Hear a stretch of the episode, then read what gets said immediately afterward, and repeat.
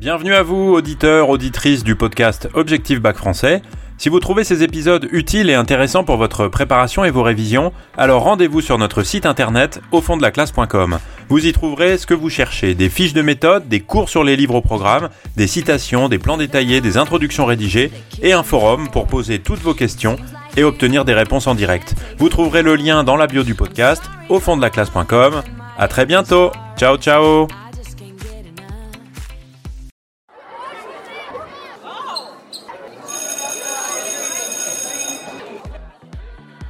Bonjour à tous, chers élèves et chers amis du site au fond de.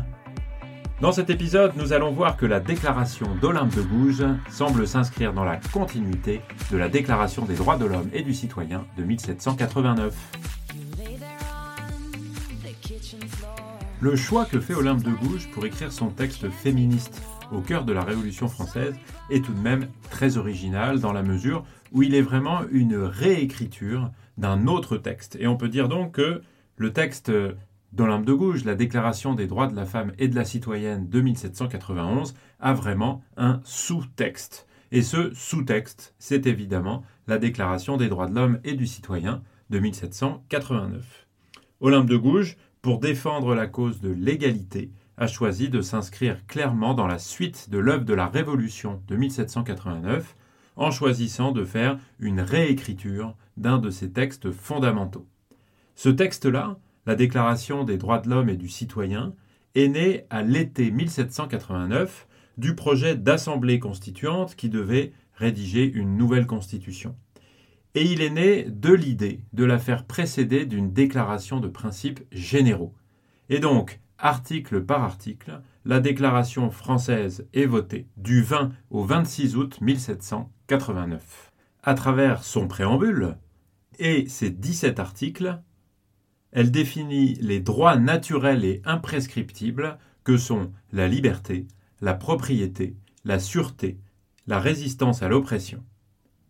Elle reconnaît l'égalité devant la loi et la justice, et elle affirme le principe de la séparation des pouvoirs. Cette déclaration sera ensuite ratifiée le 5 octobre par le roi Louis XVI sous la pression de l'Assemblée et du peuple qui s'est rendu à Versailles. On peut donc dire que la Déclaration des droits de la femme et de la citoyenne d'Olympe de Gouges est une véritable réécriture de la Déclaration des droits de l'homme et du citoyen.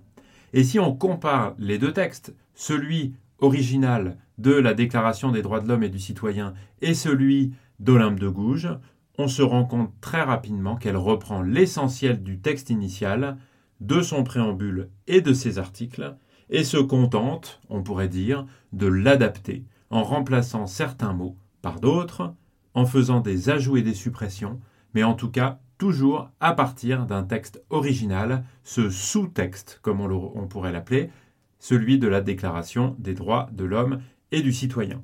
Et évidemment, sur le plan politique, c'est bien sûr une manière de se placer dans la continuité de ce qu'a déjà apporté la Révolution de 1789. Et c'est dans ce sens-là qu'on peut bien considérer que le choix de réécrire un texte déjà existant situe donc le projet argumentatif, idéologique, politique d'Olympe de Gouges dans la continuité de la Déclaration des droits de l'homme et du citoyen de 1789 et donc dans la continuité de ce qui a déjà été fait la Révolution française. Examinons donc un certain nombre de points qui iraient dans ce sens-là, celui qui dirait que, après tout, l'esprit initial de la Déclaration des droits de l'homme et du citoyen ne serait pas changé fondamentalement par Olympe de Gouges, qui seulement finirait le travail d'une certaine manière en ajoutant la femme, par exemple. Euh, on peut tout simplement s'appuyer sur le fait que si on compare les deux textes, hein, il y a après tout un très petit nombre de changements apportés par rapport à la Déclaration des droits de l'homme et du citoyen. Olympe de Gouges inscrit donc son projet dans la continuité de la Révolution et dans la continuité de ce qui a déjà été mis en place. On peut prendre un exemple, c'est celui de l'article 2. L'article 2 a suscité un ajout, un simple ajout, puisque l'article 2 de la Déclaration des droits de l'homme et du citoyen dit Le but de toute association politique et la conservation des droits naturels et imprescriptibles de l'homme. Ces droits sont la liberté, la propriété, la sûreté et la résistance à l'oppression. Et si on lit maintenant l'article 2 d'Olympe de Gouges, ça donne le texte suivant. Le but de toute association politique est la conservation des droits naturels et imprescriptibles de la femme et de l'homme. Ces droits sont la liberté, la prospérité, la sûreté et surtout la résistance à l'oppression. Vous voyez bien qu'il y a extrêmement peu de changements. Et si on enlève le surtout sur la résistance à l'oppression, en fait, le changement principal est l'ajout de la femme au moment où il est question des droits naturels et imprescriptibles. Au lieu de dire seulement de l'homme, le texte de l'Inde de Gouges dit de la femme et de l'homme. C'est donc un simple ajout. On peut dire, sur le plan un peu plus largement idéologique, euh, plutôt philosophique, politique, que euh, Olympe de Gouges se situe aussi dans la continuité de l'esprit des Lumières et de la Révolution de 1789, dans la mesure où elle met en avant deux grands arguments, celui de la raison et celui de la nature. Euh, on peut prendre un exemple du postambule de la Déclaration des droits de la femme et de la citoyenne d'Olympe de Gouges, quand euh, le texte dit ceci Le tocsin de la raison se fait entendre dans tout l'univers. Reconnais tes droits. Le puissant empire de la nature n'est plus environné de préjugés, de fanatisme, de superstitions et de mensonges.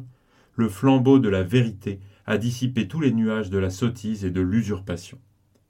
Ce qu'on voit ici se développer dans ce texte-là, hein, avec les mots raison et nature en particulier, eh bien, ce sont les valeurs considérées comme universelles par le mouvement des Lumières, par les philosophes des Lumières. Il n'y a donc rien d'autre qu'une forme de continuité dans ce que dit et ce que affiche Olympe de Gouges euh, dans ce, dans ce passage-là.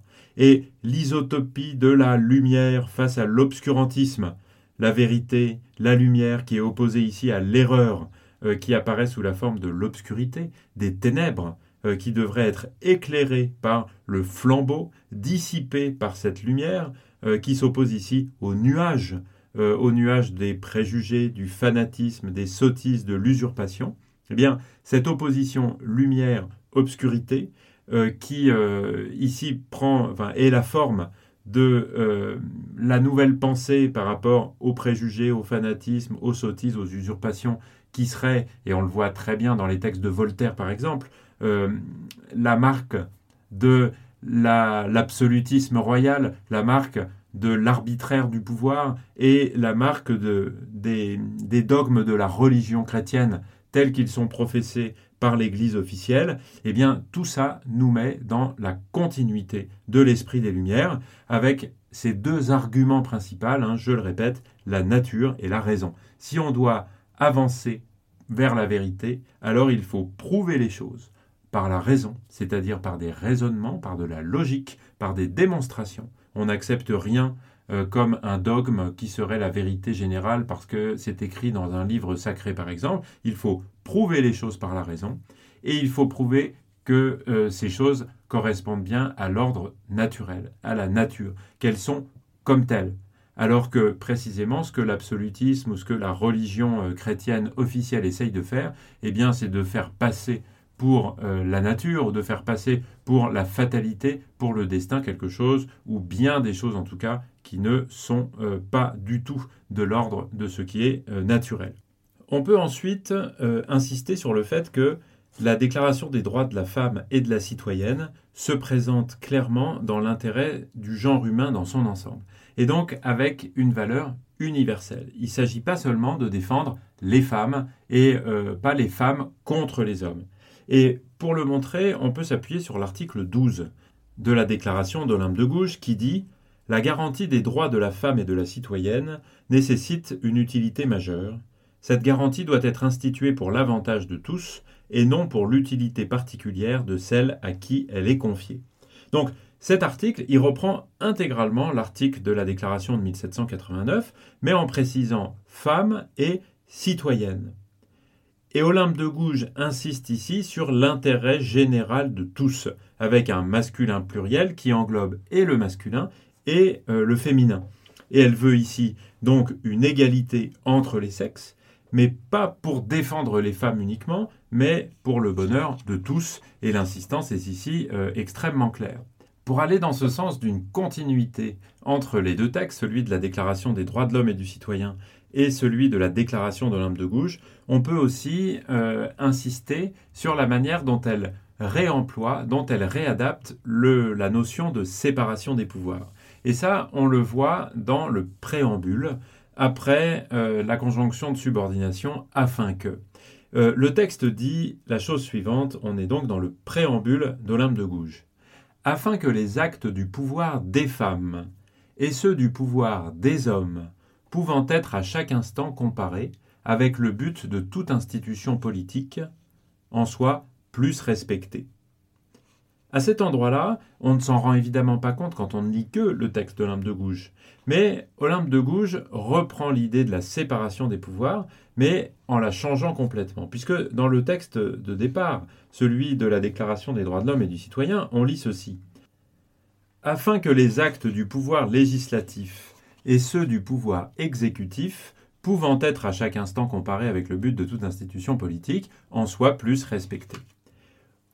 On voit donc que Olympe de Gouges, ici, a tout changé. Euh, parce que le texte de 1789 distingue ici les actes du pouvoir exécutif et les actes du pouvoir législatif. Et c'est une toute autre séparation des pouvoirs qui est présente ici dans le texte d'Olympe de Gouges. Le pouvoir des femmes, qui est cité en premier, et celui des hommes. Et cela fait entrer la place des femmes dans la tradition de la philosophie politique des Lumières, comme si c'était une évidence. Euh, c'est Montesquieu qui a créé le concept de séparation des pouvoirs exécutifs, législatifs euh, et d'ailleurs judiciaires. Et pour quelle raison? Eh bien, c'est pour euh, provoquer dans la Constitution une forme d'équilibre qui garantit, pas complètement, mais qui garantit quand même un peu, en ne donnant pas le pouvoir à une seule personne ou à une seule institution, euh, qu'on tombe dans une forme de tyrannie ou euh, de despotisme. Et ici, c'est en reprenant cette idée de l'équilibre des pouvoirs par leur séparation, euh, mais en changeant exécutif, législatif en femmes et hommes, que Olympe de Gouges reprend un argument clé de la philosophie politique des Lumières, celui qui a été inventé par Montesquieu, pour l'adapter à celui de son argumentation, mais en se plaçant donc dans la continuité euh, claire et évidente pour tout le monde du mouvement des Lumières et donc de la déclaration de 1789. Voilà en tout cas ce que je souhaitais partager avec vous sur l'évidente continuité qu'il y a entre le taxe 2789 et la déclaration de l'Inde de gauche. Vous pouvez retrouver un certain nombre de choses sur le site au fond de la classe.com. Je vous dis merci beaucoup de m'avoir écouté et à très bientôt. Ciao ciao